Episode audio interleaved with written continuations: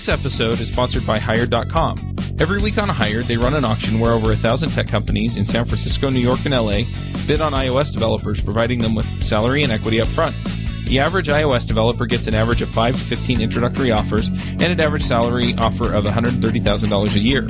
Users can either accept an offer and go right into interviewing with the company or deny them without any continuing obligations. It's totally free for users, and when you're hired, they also give you a $1,000 bonus as a thank you for using them. But if you use the iPhreaks link, you'll get a $2,000 bonus instead. Finally, if you're not looking for a job but know someone who is, you can refer them to Hired and get a $1,337 bonus if they accept a job. Go sign up at hire.com slash iPhreaks.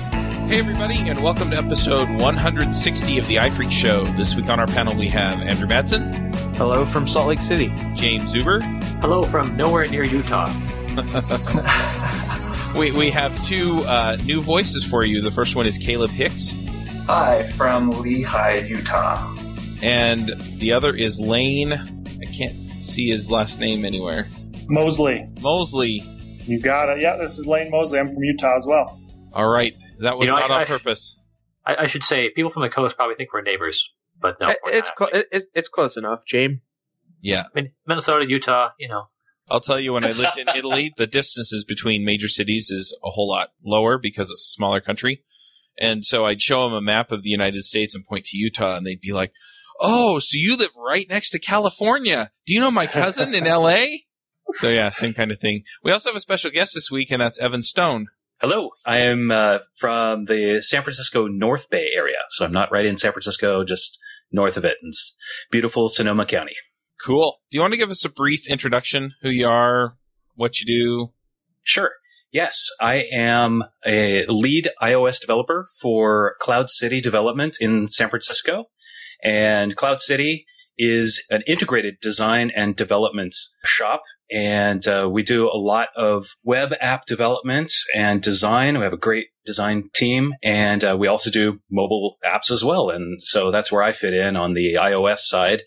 And uh, we've also been branching out into working with uh, startups and companies that are developing hardware uh, solutions, hardware devices, and uh, creating apps for them as well. Awesome. Well, we brought you in today to talk about IoT uh, and iOS. You did a talk at iOS Remote Conf, which is a conference that I put on, and we had several of these gentlemen speak at back in March, I think it was. Do you want to give us just a quick rundown of how iOS developers think of IoT? Because I believe it's it's different from people who are actually hooking up their Arduino to their computer and loading code right onto it. And Yes. first, tell us tell us what IoT means. Sure, that's a great place to start, actually, is what is this IoT thing? And so IoT stands for Internet of Things. And uh, as it sounds like, there, it's basically connecting hardware devices to other hardware devices. And it can, but doesn't always have to use the internet. So IoT is sort of a loaded term in that respect. But basically, when you talk about it, it's basically devices talking to other devices. That, that's the way I think of it. And then uh, Chuck, you asked about how iOS developers think about it.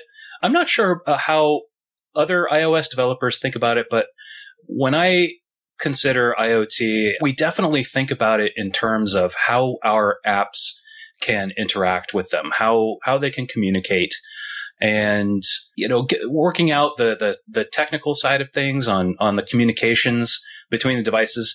If you're basically working on an Arduino project, you're pretty much focused just on that usually. Maybe, you know, whatever, whatever hardware project you're, you're working on, you've got your uh, Arduino IDE that you're working with and, uh, and getting the Arduino to do cool things. But then to take it to the next level is sort of where, where I see it, which is not only do you have this hardware device that can do cool things, but then you may want to be able to interact with it on your mobile device, your iPhone, your iPad, whatever. And so that, that's, I think where the value comes in really for iOS developers to start thinking about is uh, how we can be developing applications that function well, that add value to these devices. I really think that's interesting because, yeah, if it comes right down to it, if I have something that I'm automating or connecting to, and I can do that on my iPad or my iPhone, I'd much rather do that than have to plug my computer in and, and you know, bring it up and carry it around. And so, yeah, I really like the way that you put that together because It is. It's about communication with these devices and making them work to make our lives easier. Yeah, especially when you think about that some of these devices really aren't all that smart unto themselves, you know, mm-hmm. especially if you think about maybe like a, an beacon, where really its sole purpose in life is to spit out some numbers. You know, that's all it does. And there are, there are more complicated or more sophisticated functionalities that that uh, that certain beacons do have.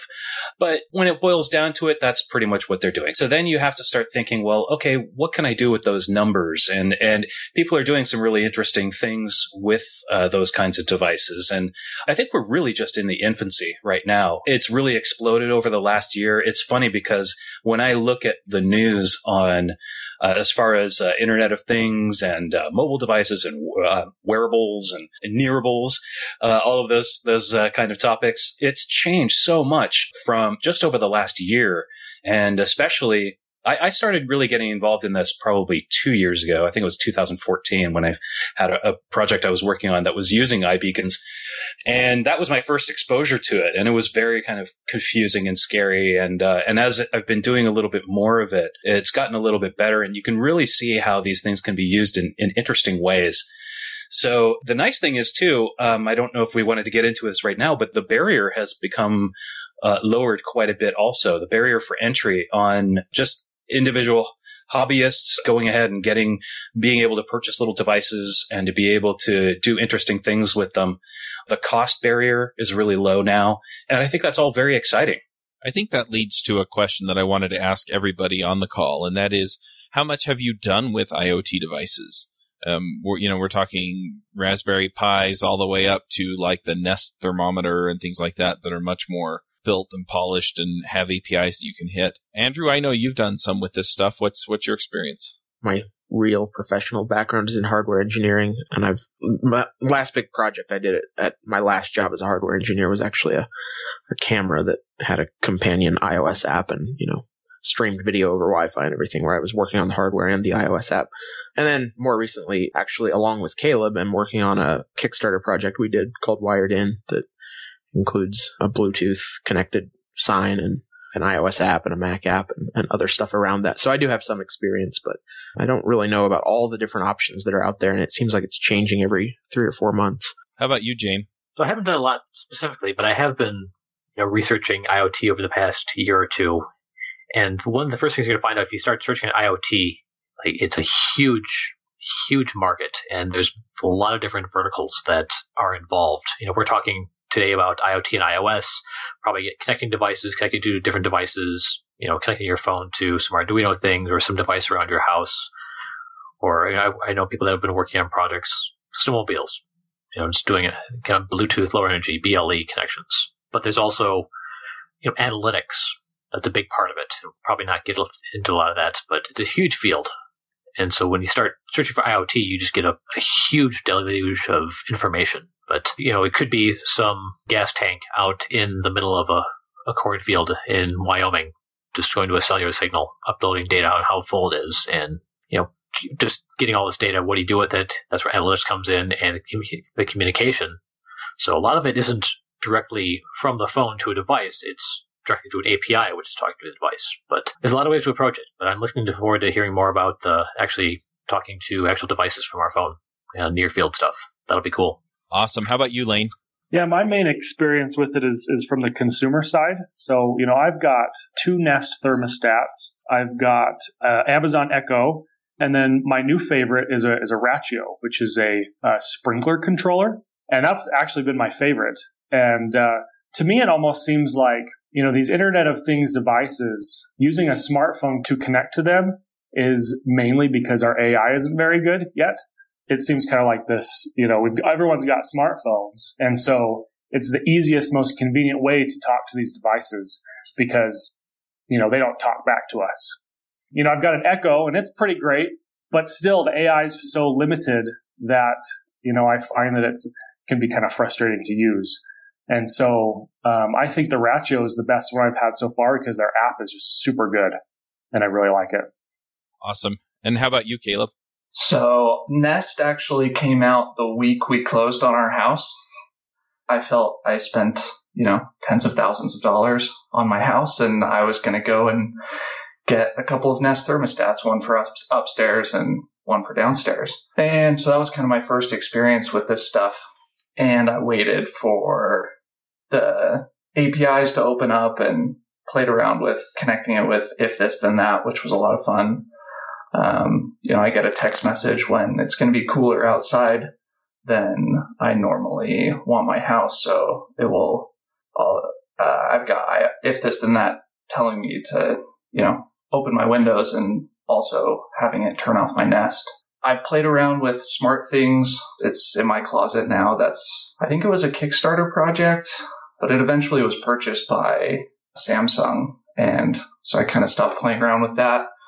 From the development standpoint, I actually briefly played around with the Arduino about two, two years ago and had a little iOS app that would turn an LED on or off and change colors. Uh, so the Arduino was a really fun device to play around with.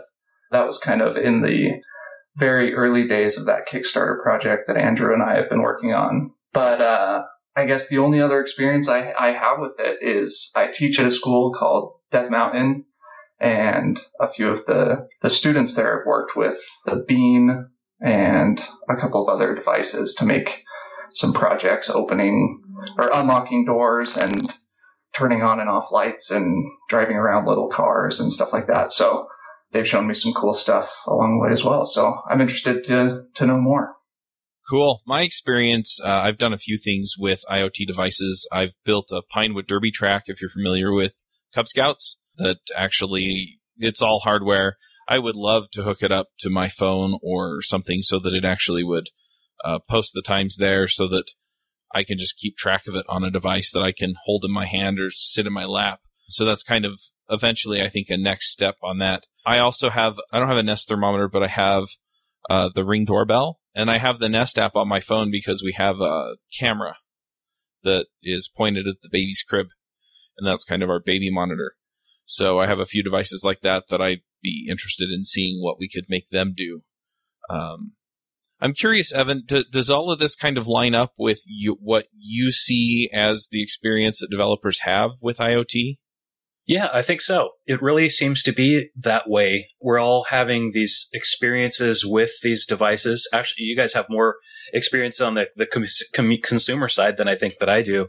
You know, I don't have a Nest or a Ring doorbell, but I've seen them and I, and I really would like to implement those personally. But definitely we're all having these, these experiences and I would guess that this has probably happened over the last year, year and a half that we've kind of been seeing these things. And so this is why I was saying earlier, we're really just at the beginning because it's just going to keep going on and on and on. And we'll see more of these things. Uh, and especially when we get into the subject of the vertical markets, I think James was mentioning that, especially in the fields of health, fitness, uh, the medical field is really taking off.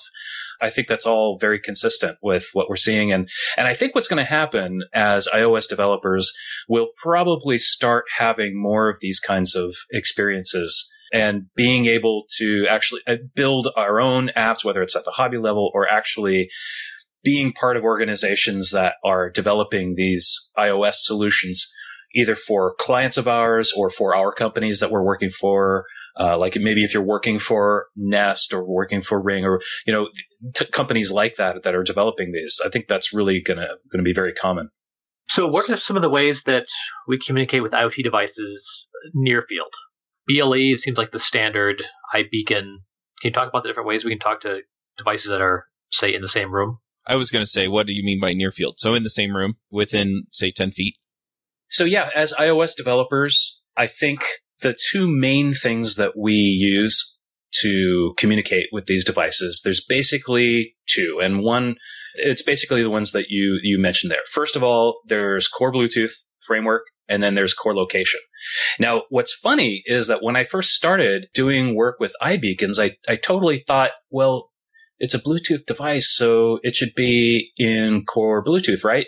And then, so I was nosing around. I was actually trying to do some core Bluetoothy kind of things. And then I realized, wait, no, no, no, no. This, it's someplace else.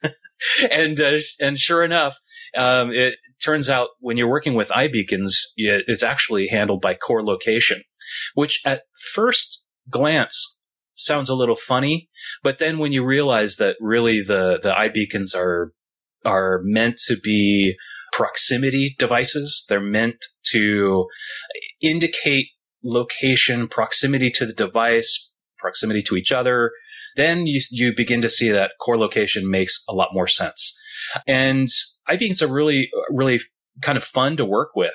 But let me let me address the other the other side of the thing of the the question, which is that the other means that we usually use to communicate with these devices is through Bluetooth Low Energy, which is part of the the Bluetooth 4.0 specification, and it is a way, kind of like as it sounds. It's meant to be a low power, low bandwidth kind of means of communicating between your iOS device and, um, or I'm sorry, the Bluetooth low energy itself is meant communicating between several devices, right?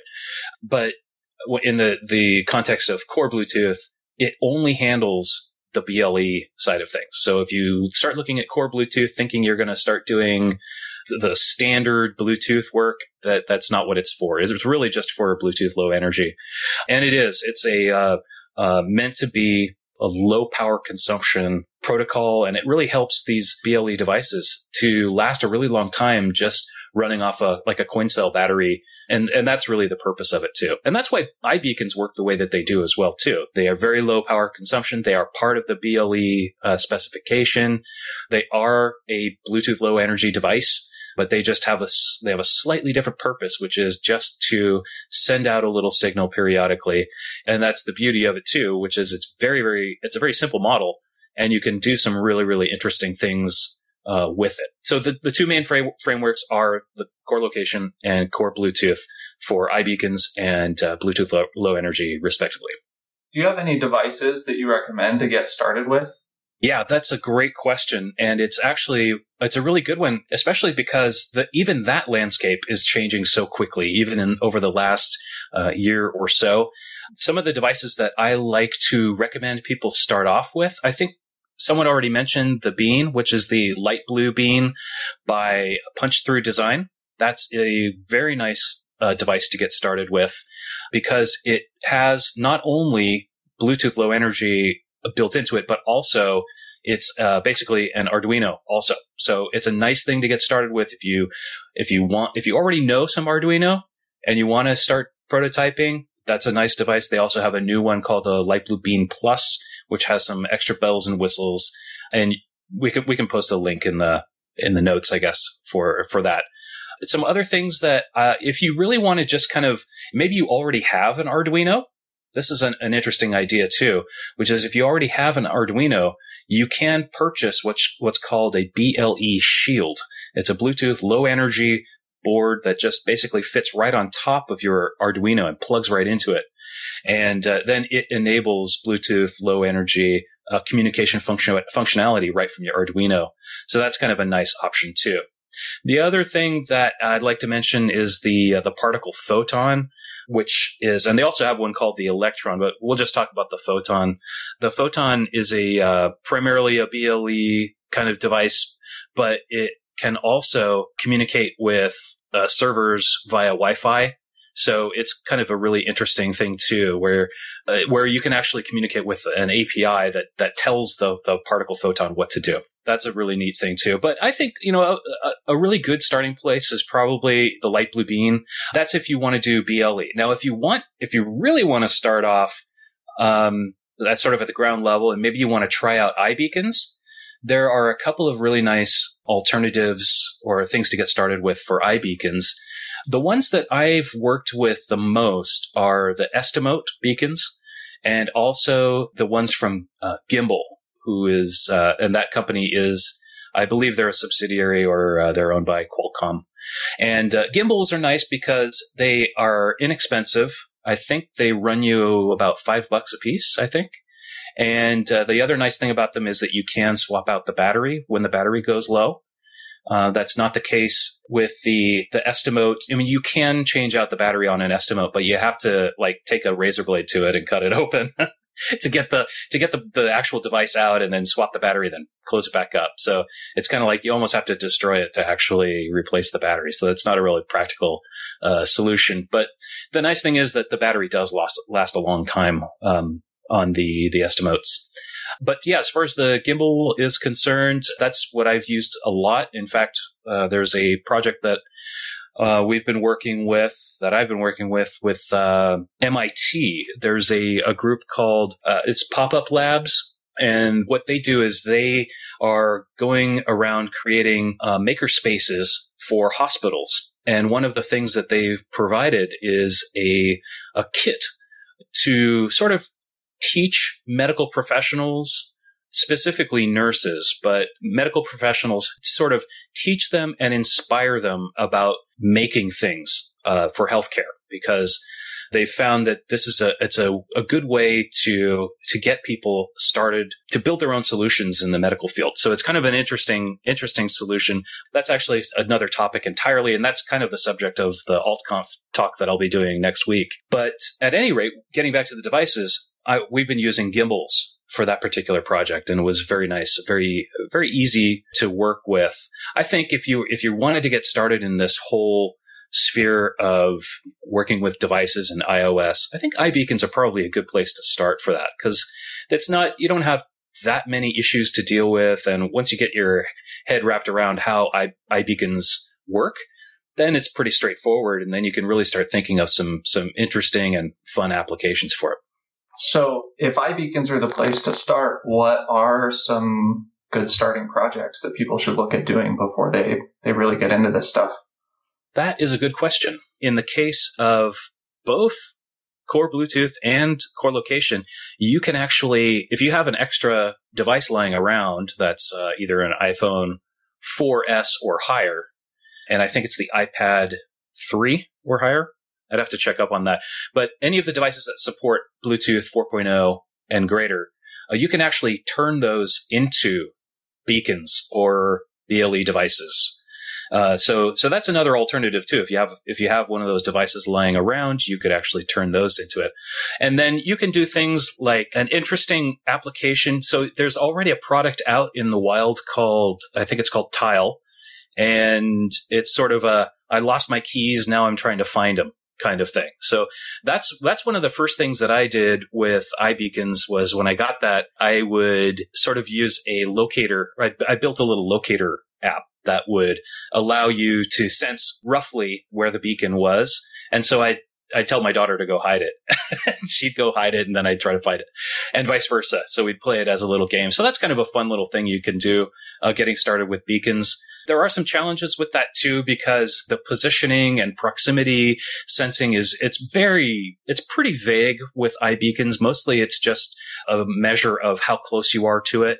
It's, I, I liken it to you're getting warmer, getting warmer, no, getting colder, colder, colder, warmer, warmer, warmer. Ah, there you go.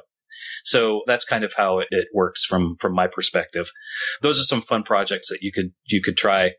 So we had a tip from a previous podcast where we talked about iBeacons when this was a newer oh. technology. Where I, I can't remember the name of the guest, but he did a did an app where he put his iBeacon in his suitcase, and when he traveled somewhere, he knew when it was coming off the baggage claim. So that's a simple app. Yes, and in fact, Samsonite has now made that a product. So they now build, you know, a suitcase that actually has a beacon built into it. And that's exactly what it does. But you could circumvent that by just doing that yourself. Put an Estimote into your luggage and uh, you'd be able to detect those as well. That's a great application right there. That's a great idea. It was yes. Azam Sharp. And he also said that he's put iBeacons in his kid's backpack. So when the bus shows up, it notifies him on his phone. Hey, that's great. That is so cool. Yeah, and uh, Azam, did, he did the the BLE, or I'm sorry, the iBeacon talk at iOS, Remote. Remote. Yep, he did. Yes, yes, I, I enjoyed his talk very much. We're talking a lot about iBeacons and Bluetooth, which uh, iBeacons are an application of Bluetooth 4.0. But I think another part of the Internet of Things, and maybe the more internety part of Internet of Things, is things that are actually connected to the Internet, like the Nest thermostat or the Ring doorbell or whatever. Those devices typically other than maybe sometimes for configuration, but they don't connect to your phone directly. Rather, they're connected through the internet and you run an app and you can access them from anywhere. I know it's kind of nice to be able to turn on my Nest, you know, like I'm, well, it's actually set up to auto detect when I'm coming and going, but if I know I'm going to be home in an, in an hour and I want to heat the house up, I can turn it on from an hour away. What if you want to work on that kind of thing where you've got a device that's actually connected to the internet? Yeah, that's there for that. That's a great uh, question. And um, I already mentioned about the particle photon. And I think that is exactly the kind of device that would be good for that kind of application to prototype with and play with. Because the particle photon actually it connects through wi-fi. And so it's it's really talking to a server out there. And and then you write an app that can communicate to the server and tell the photon what to do. So that actually is a better a, a more close application of what you're you're discussing there. And um, yeah, the Photon's a great device. In fact, I was just at a, um, I visited a hardware accelerator just the other week and I can't really talk about what they're working on, but it was really interesting to see what these guys were doing with the photon. But that's a, it's a, a perfect example of what you were just talking about, like with the Nest functionality where you, you're, you do not even have to be right beside your device you can actually control it remotely that way. And then it gets even more exciting when you think about the Electron, which I also mentioned, which is it adds cell connection into the mix. So then not only can the device be in your house connected to your Wi-Fi, but it can also be sitting out in the field somewhere, you know, and as long as there's a, a, cell connection, it can be controlled remotely. And let's say if you, like I was thinking maybe a farming application might be good for this, where you want to turn on or measure irrigation, you know, some, something that's out remote out in the, in the field somewhere. And it can be giving you readings or perhaps you can actually tell it to control those types of functions completely remotely and it's over a cell connection. So yeah, that's, a, that's another interesting thing. Those are really big sprinklers. Well, when we we were at Build, whenever that was, a couple of months ago now, we t- we actually were talking to somebody about some of the things that Microsoft has around Internet of Things, and he gave the example of the Internet of Things is a lot about sort of these big, almost like industrial applications, like uh, farmers have devices in their silos that allow them to check the status of their grain without actually driving their truck out to, to check it. So I think it goes far beyond consumer yeah. applications. I've got a brother-in-law that's into farming, and uh, he showed me his tractor. And I mean, that thing is like state of the art technology. Like they don't even drive those things anymore. They like set them up. They're connected to satellites and they drive themselves. It's kind of amazing. Dang, that's cool. That is awesome. Wow but that's cool. So, and that, that kind of gets at what we're, we're driving at here that, and I, still think we really, really are kind of just at the beginning of, of seeing these things appear. So we will see more devices like the Electron. I'm not sure if the Intel Edison is the same way. Might not be, but anyway, but if you wanted to get started on something, the particle photon is, I think, $29. I could be wrong on that, but it's somewhere in the 30 ish range, I believe. And, uh, it's, that's also an excellent way to get started on this, uh, especially if you're looking for that kind of functionality where you're, you you really don't want to be or need to be right next to your device.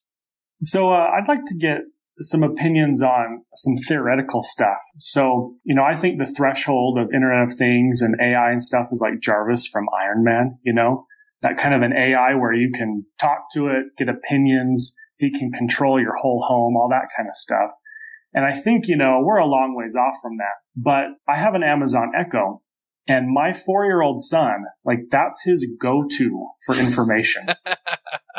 you know, he, he's figured out that, Hey, I can go into the kitchen and just say, Hey, Alexa, and ask it any question. It's really kind of amazing to see him. And that's how he's being introduced to this technology. And so I'm just curious, you know, what you think about, you know, as we go along in the future, as all these devices are going to start connecting closer together, you know, are we going to have like a, a central computer type thing that controls everything? Or is it going to be individual devices like we have now? Um, I had a college professor that his future was an omnipresent computer that was just there everywhere all the time. So anyway, I don't know. Any thoughts about that? It certainly is an interesting thought. And your comments about the Amazon Echo are really interesting. And I've seen sort of the same thing with, with my daughter using uh, Siri. And it's funny because the other day I discovered that she was using the uh, Siri dictation on the Apple TV to not only find you know, find shows, but she was also like telling it what it was doing wrong. That's super interesting because you know she is communicating like two ways with it, even though it probably won't work that well. You know, she's that's that's really great. Yeah, I thought that was really funny because uh, she'd say things like, "Siri, I want dog movies, but not these particular dog movies." it was really cute to see. But, you know, it, it all kinds of, uh, it, it all begins to show that these are becoming interfaces for a much bigger thing, kind of what you were mentioning, where we will have, I don't know as if it'll be one particular server, you know, or one, one big thing. I don't know, but certainly lots of islands of this kind of, uh, AI would be really, really interesting. And, uh, and we'll probably see these devices right now they tend to be very distributed and very uh, sort of isolated, right? Mm-hmm. And then maybe in the future we'll see more of them talking with each other. It's kind of hard to see where this is going to go. One thing that I want to point out though is that so I have an Amazon Echo, but I also use my phone for a lot of things. And both of them have apps for the Nest. They both have, you know, the I guess on the Echo it's called a skill, but it has a Nest skill. It has uh, SmartThings I, I, think that's the company or the brand, but it has a lot of home automation systems that you can connect it to and teach the Echo the skill, and you can have the app on your phone. And it occurs to me that, yeah, a lot of times they're siloed, but they are becoming more and more, they're recognizing that the interfaces that people want to use for them are these things. So even though you may have six apps on your phone, or you may enable six skills on your Echo, it's really interesting that I think eventually what will happen is all of these systems will open up to these interfaces and then it won't matter who made them. And we'll get to the point where, you know, my wife can issue a voice command to turn the temperature or the music up or down. And then from up in my office, you know, I can adjust things from up here as well off of my phone, even though I don't have a, an Echo sitting in here. Yeah, and it's interesting because it seems like, and what we're watching it right now, Apple, they've got HomeKit, you know, Amazon, they've got their Echo and they're, they're trying to become that single source of input. And, you know, whether that pans out or not, I, I can kind of see the big companies trying to become, you know, that, that thing. Yeah. But the, the thing that's nice is that it doesn't have to be one or the other. So if I prefer to use my phone and my wife prefers to issue voice commands, both can work. That's true. Yep. Google's also getting in this game. Well, I should I should say Nest with their Thread protocol that they announced. There's others that have been around for a long time. We've got Z-Wave and Zigbee, and there's different protocols that if companies decide to unite around one of them, uh, we can get some of that interconnectivity without, you know, Google, Amazon, Apple, and Facebook all becoming friends again. Yeah. I, I want to dig into another aspect of this, though. I mean, we're talking about these systems maybe opening up or maybe becoming more interconnected, possibly over the internet. You can do that already with Nest and Ring and a lot of these others. I listen to the twit.tv shows, in particular Twit and MacBreak Weekly. And on Twit in particular, whenever Leo, Leo Laporte, is talking about his IoT devices in his house, he also has a Ring doorbell and some of these other things he says that he puts all of those on a guest network because they can be hacked and it, it, gives them an island to jump off to the rest of your network from if it's on the network with the rest of your devices. So how much of a concern is security? I mean, are, are people doing a good job with security on IoT devices? Should we be taking these precautions? And how do we as developers think about these issues? Yeah, that's uh, that is probably the biggest hot button right now for IoT right now is the security issue. And uh, first of all, let me say, I actually I live in Petaluma, so I'm in the same city that uh, those shows are recorded, and I go down there every once in a while to the studio and listen in. It's fun.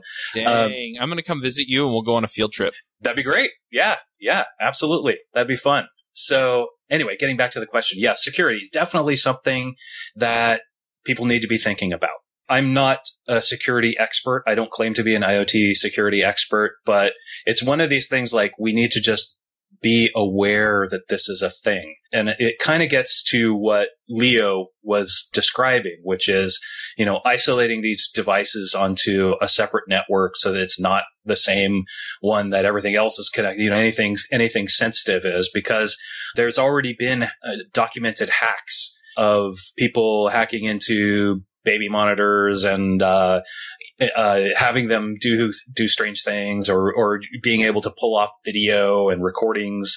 And that's a really really scary kind of uh, scenario. So so it is definitely something that we need to be thinking about as app developers but it's also the the hardware developers need to be thinking about this as a as a thing too. And uh, it kind of gets back to knowing and using and employing, maybe you need to research these things, which is you know, good security practices. There are white papers available that uh, talk about these. I think it's a uh, Wind River has a nice white paper on this, I believe. But if you're not familiar with the problems, there's, uh, I think TechCrunch did an article on why IoT security is so critical. And if, so if you just want to get a, a, general idea as to why this might be a thing, that's a good place to start. And what is kind of nice too is that Apple has their, their documentation for security concerns. And it, and it's basically sort of an, it, an overall guide for developing in a secure fashion, secure ways using best practices. So those are, those are things that we need to be t- taking into consideration.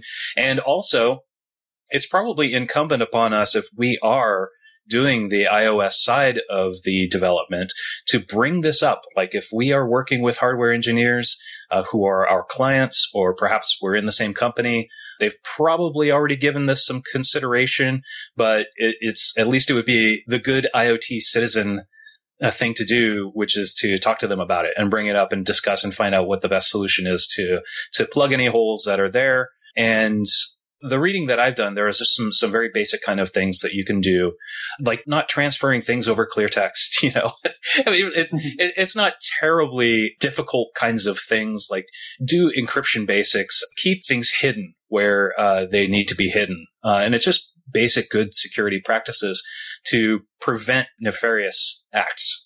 I guess that's kind of the the best way of thinking of it. I've got a friend that uh, he was or is uh, he's working on smart door locks and you can think, you know, security and door locks, they kind of go hand in hand. and uh, he was showing me some, you know, some things that they were doing, but I'm not a security expert either. But they, uh, there are a lot of a lot of smart locks out there that are really easily brute forced because you know they they just kind of accept a code that goes over Bluetooth, and if the code is right, then they will unlock. Yeah, there you go. Right. Yeah, and one of the uh, the the best practices that I saw, uh, I was reading about this recently, and uh, sort of making sure your devices do a secure handshaking first, so that it knows who it's talking to is who it's, it's supposed to be talking to, even before you start entering a passcode or a, a, a door lock code or any of those kind of things, just to establish that kind of kind of thing. Um, I'm sure there's very sophisticated ways of making those kinds of credentials, you know, authenticating. And especially maybe with devices like the photon, it might be, there might be more sophisticated ways of doing it. I'm not, I'm not sure, but it's definitely something that we need to be concerned about because it's, it, especially when we're talking about devices that are doing things like capturing video, capturing audio, and basically sort of hitting us in our most uh, secure private areas of our lives that's that's where that's where it, it really gets to be important to think about security. So yeah, that's a that's a great question.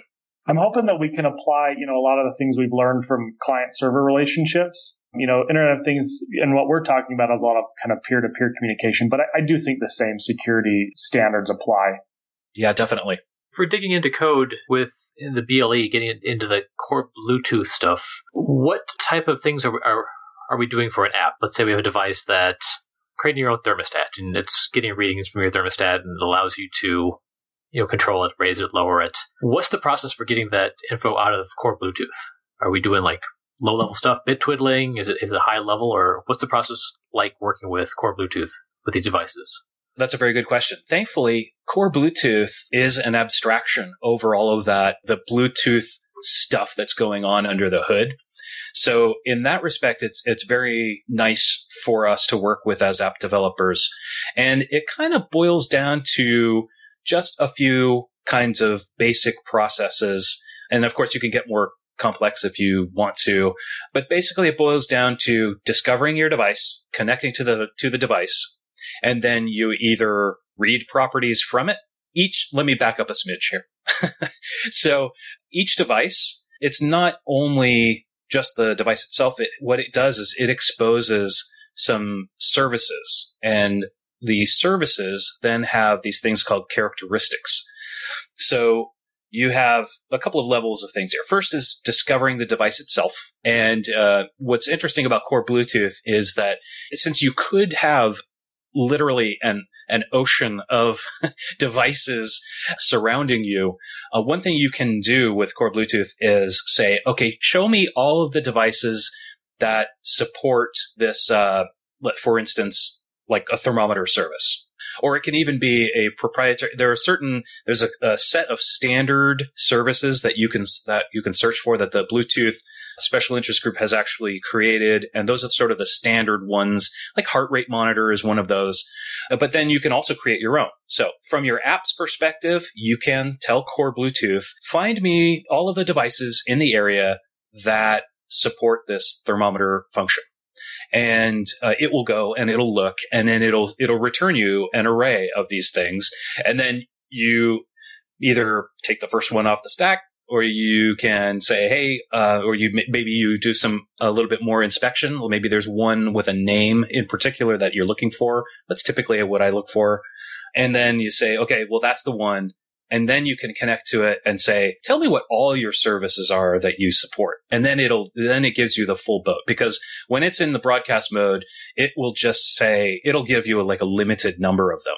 Um, and this this gets back to the low energy side of things. That it, when it's just sort of sitting there broadcasting, it's not going to uh, to tell you everything necessarily. It could if it has a limited number of of services. So what you get into doing is uh, then you you do some introspection with the device. You say, what services do you support? Oh, that's this is the particular service that I want.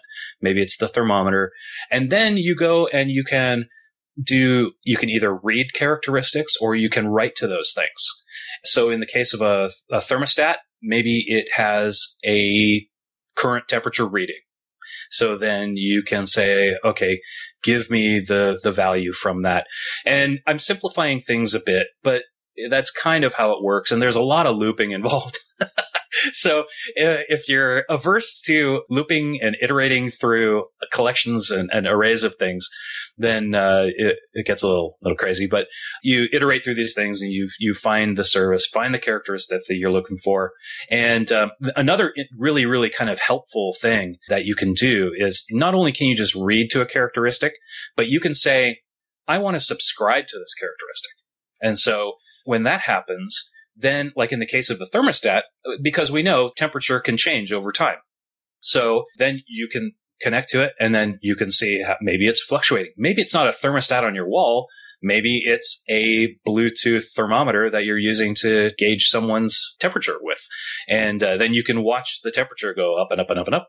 Hopefully not too high, but you will see that happening. And it's that the subscribing to that characteristic, it'll notify you. It'll say, Oh, I've changed. I've changed. I've changed. And then your app can capture those things with a, a, delegate method that knows then you then you can do something interesting with it, like display the temperature reading.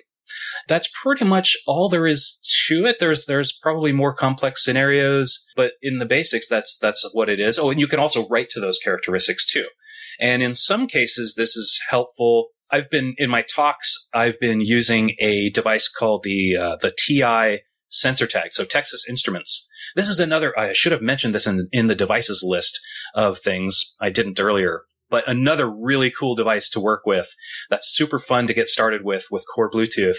And it can also be turned into an iBeacon also. So you can flip it back and forth if you want, uh, is the, the Texas Instruments sensor tag. And uh, what's cool about this is it has a bunch of different sensors built into it already. So you don't have to necessarily plug those things in.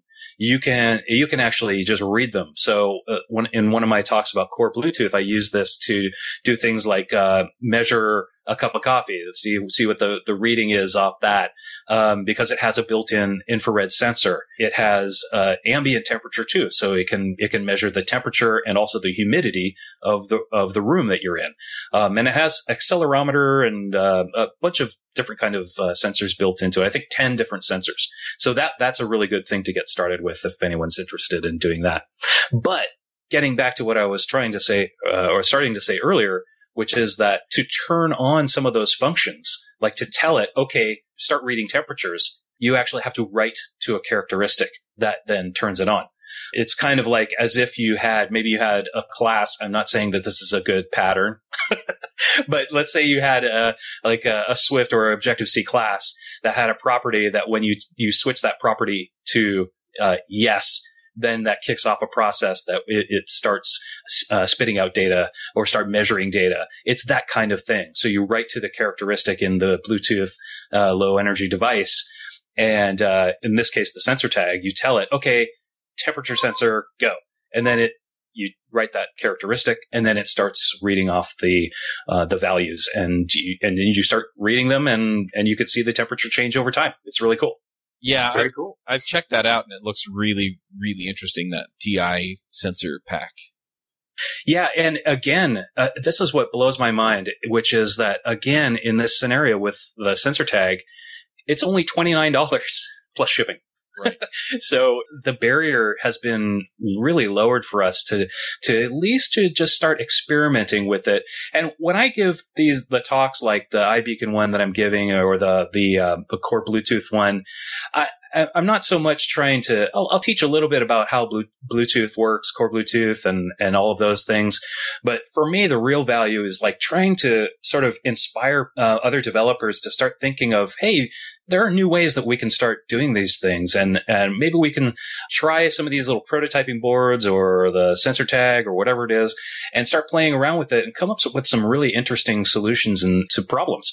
And most of these sites like i know particle has a site a sort of a sub site to it that uh, so if you go look up the particle photon they have a projects section. And in there it's kind of like instructables. It's just this it's a big list of of projects that you can do using the particle photon and the electron showing what other people have done. And then you can get some inspiration from that as well. So that's that's kind of what i like to do is just kind of nudge people in that direction and say hey you know try it out. You know sometimes it's frustrating but it's a lot of fun and it's something interesting. And I think it really takes iOS development to the next level for you if you if you haven't tried it before because you're no longer just dealing with an app inside the phone or your iPad and maybe dealing talking with an, an API on a backend you know, now you're starting to, to go out, reach outside the device and it really kind of expands that in a very interesting way so that you're talking with these, these devices. One of the things that, that I, that I thought about earlier when I think we were talking about, I don't know if it was the Echo, but we see these, the proliferation of these devices so much now. The way that I knew that things were changing was when my wife came home with a Fitbit. And to me, you know, it, because before that point, you know, I, I kind of had to twist her arm about upgrading an iPhone. So she came home with the Fitbit. And, uh, and to me, that was like a little local signal to, to me, like, yeah, times are changing. And so even as developers, we have to start thinking in terms of there are these devices that are out there now and there's just a flood of them coming. There's so many companies out there that are startups, hardware startups, wearable startups.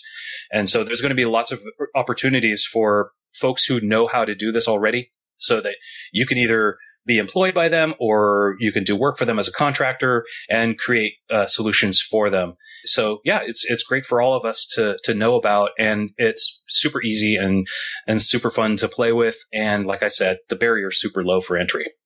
All right. Well, uh, we're running low on time, so I'd like to get us to our picks. So, Andrew, what are your picks? I've got actually, well, if I counted them up, I've got like 10 picks today, but it's really four picks. Uh, my first pick is just a, a library on GitHub called PMKVO, or well, actually PMKV Observer. I think I've talked before on the show about how I love key value observing, but particularly in Swift, it's not as nice. It's not a super great API, even in Objective C, but it's kind of not super Swift friendly. Um, this is a, a nice little wrapper around KVO that has both Objective C and Swift APIs. It's quite new. It's only, I don't know, six months old and um, does some cool stuff like taking care of removing observers when the thing being observed is deallocated and vice versa. And it's type safe for Swift. And um, anyway, it's by Postmates. It's actually written by Kevin Ballard, who's been doing Objective C development for a very long time, longer than I have. So I just think it's a cool thing. Uh, my next pick is on topic for the for the episode today, and it's something called Electric Imp. I think I might have picked this before too, but this is sort of like the particle photon, although it was the first thing like this that I saw. But uh, it's basically a little, you know, a little board you get. You can program it, and it connects to the internet. The cool thing about it is you program it all with a web IDE and it automatically knows how to talk to, to the internet and connects to Electric Imp servers and you can actually talk to it with just a REST API. So it's super easy to build a device that uses this thing, is hooked up to the internet, and you can write an iOS app or a web app or anything that can talk to a REST API uh, to control it from anywhere. So that's Electric Imp.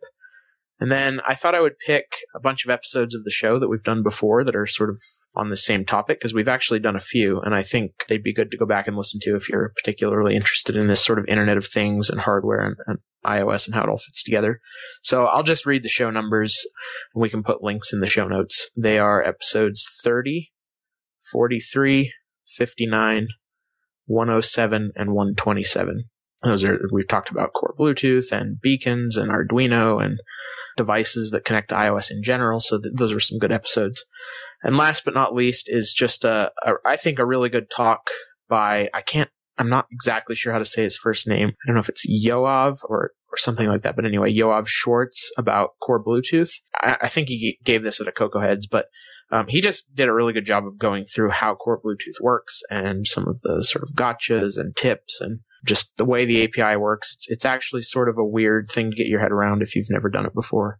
He went through it in a really sort of straightforward way. So those are my picks. All right, James, what are your picks? Okay, I've got three picks. One to pick that's Apple source code. So if you want to start hacking on core Bluetooth, Apple has a sample app that you can download the code for and run it, and it'll actually turn two phones into the peripheral and the the, the central uh, Bluetooth devices. So you can talk between two different phones. And if you want to hack on stuff, that's a good way to get started. I was participating in a IoT hackathon as kind of iOS mentor, helping people out, and that helped me get kind of settled with what's happening with core Bluetooth. Uh, turns out the people at the hackathon did the more particle route where we were just talking to APIs and stuff like that, but um, got me into the the BLE stuff. So if you want to check it out, check out the BTLE Central Peripheral Transfer, and that's just on Apple. I'll put the link in the show notes. My second pick are, my, I have two, two picks left. One is a Tumblr account. So we put a chip on it, which just lists a bunch of bizarre things that people have put chips on. Water bottles? Sure, why not? Wine bottles? Yeah, okay, sure. So if you want to joke around, laugh a little bit about some of the odd things that people are putting chips on, which is just becoming very common. And most of these apps, these products are going to be terrible, but that's just the way things go.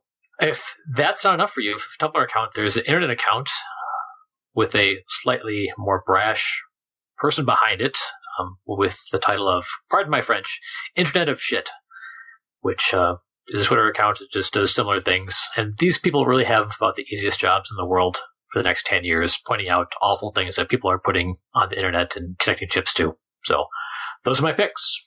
All right. Caleb, do you have some picks for us? Yeah, I've got a couple. This week, uh, there's a cool tool that I use. It's called Paint Code. Uh, many of you have probably heard of it before. It's normally a hundred bucks, but it's 20% off for the week of WWDC. So basically you can use it to design or import vector graphics and export that into native code and, and include that in your app. So you're not dealing with, you know, hundreds of at2x and at3x files. Another app that I recommend. This one's free. It's called Handy BLE. And this is uh, the, the tagline's the simple Bluetooth Arduino controller. One of my past students actually built this app and it integrates with the LightBlue Bean and uh, you can send it messages to change the, the color on it and just kind of play around and experiment with that bean. So if you pick one of those up from listening to the show, that may be a fun app to play around with. And then my third one is uh, whatever the Amazon Echo competitor is that Apple announces on Monday. I'm hoping for that. I like it. For our listeners, uh, this was recorded the week before WWDC, so it may feel like old news by the time it comes out. But all right, Layne, what are your picks? So I mentioned this earlier, but uh, my first would be the Rachio, which is a sprinkler controller. Amazing setup. It took me about 30 minutes to replace my old sprinkler controller and about five minutes to set everything up after that on my phone. Super slick. It reminded me a lot of the Nest uh, as far as the user experience. Really cool. Uh, my second would be Google's new app called Motion Stills, which converts live photos into GIFs or videos. Amazing app. It does image stabilization as well. So the problem with live photos is it's really jerky a lot of the time and they smooth it out completely. It's totally amazing. And then my last one would be this one's totally just for fun, but I bought a uh, GeForce GTX 1080 this week, which is the best and coolest graphics card ever created Until I- next month. Until next month. But at least for one month, I can feel like I'm the top of the gaming world. That's it. Just those three. All right, I'm going to throw a few picks out there. The first one that I have is I've been reading a book called Procrastinate on Purpose by Rory Vaden, and it is pretty awesome. Talks about setting priorities and how you get stuff done, how you can get more done, how you can get the right things done, and all that stuff. So, really, really, really liking that. So, definitely going to pick that. And then I'm also going to pick really quickly. I have I have a handful of the uh, phone chargers that you know the battery packs that you get to take around everywhere. I keep them in my backpack with my laptop, and I got one a while ago, and it I don't know why, but I feel like it it just lasts a little longer and it's a little smaller than the rest. It's a Mophie battery pack, so I'm going to go ahead and pick that as well. Evan, do you have some picks for us? Yeah, I I have a couple here. First of all, I think on this whole topic of uh, making, building stuff, BLE, I'd like to just throw out adafruit.com. That's A-D-A-F-R-U-I-T dot com. And uh, they have lots of good uh, tutorials and uh, some interesting devices like the Feather Bluefruit LE, which is another device that you can get started with. It's a very good place to start with if you really want to start building your own things. It's a good uh, resource for that. The other thing was that there's this uh, interesting service that has uh, that I just found out about maybe a week or two ago called Beacons in Space, and uh, I don't know if this is really for necessarily for the the one off. Uh, the guy in a room developer, but it's kind of interesting for companies who want to be able to sort of rent beacons in various areas, various cities, and uh, they actually have these scattered out, and it's kind of an interesting thing where you you they're they're basically leasing out their beacons and uh, as a as a service. Because it's kind of an interesting thing, and I think this will we'll see more of this in the future. Because deploying beacons in a large area is just not a real super easy place, uh, easy thing to do. The last thing that I wanted to mention is uh, the last uh, pick is this great talk by Adam Savage from uh, Mythbusters. So he did this sort of keynote talk at the Maker Faire this year, just a few weeks ago uh, in San Mateo down here. So his talk is recorded. It's on YouTube, but it's also on tested.com. And it's a, it's a super great talk. It's very inspirational, especially if you're a parent with kids that you think they might be interested in the whole in making and if they have a creative side. It's really great. It's a kind of an inspirational kind of talk. Awesome. If people want to follow up with you, see what you're working on, follow you on Twitter, anything like that, Evan, where do they go? Yeah. On Twitter, my Twitter account name is Interactive Logic, but there's no E after interactive. it's because of Twitter's limitation, at least when I created my account to limiting it to 15 characters. So, uh, that's, uh, I N T E R A C T I V L O G I C.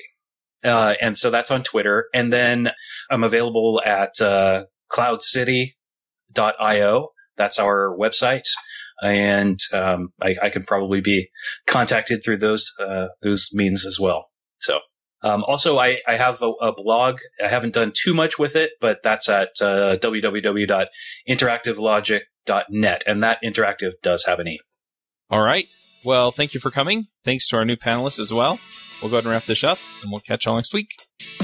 Bandwidth for this segment is provided by CacheFly, the world's fastest CDN. Deliver your content fast with CacheFly. Visit C A C H E F L Y dot com to learn more.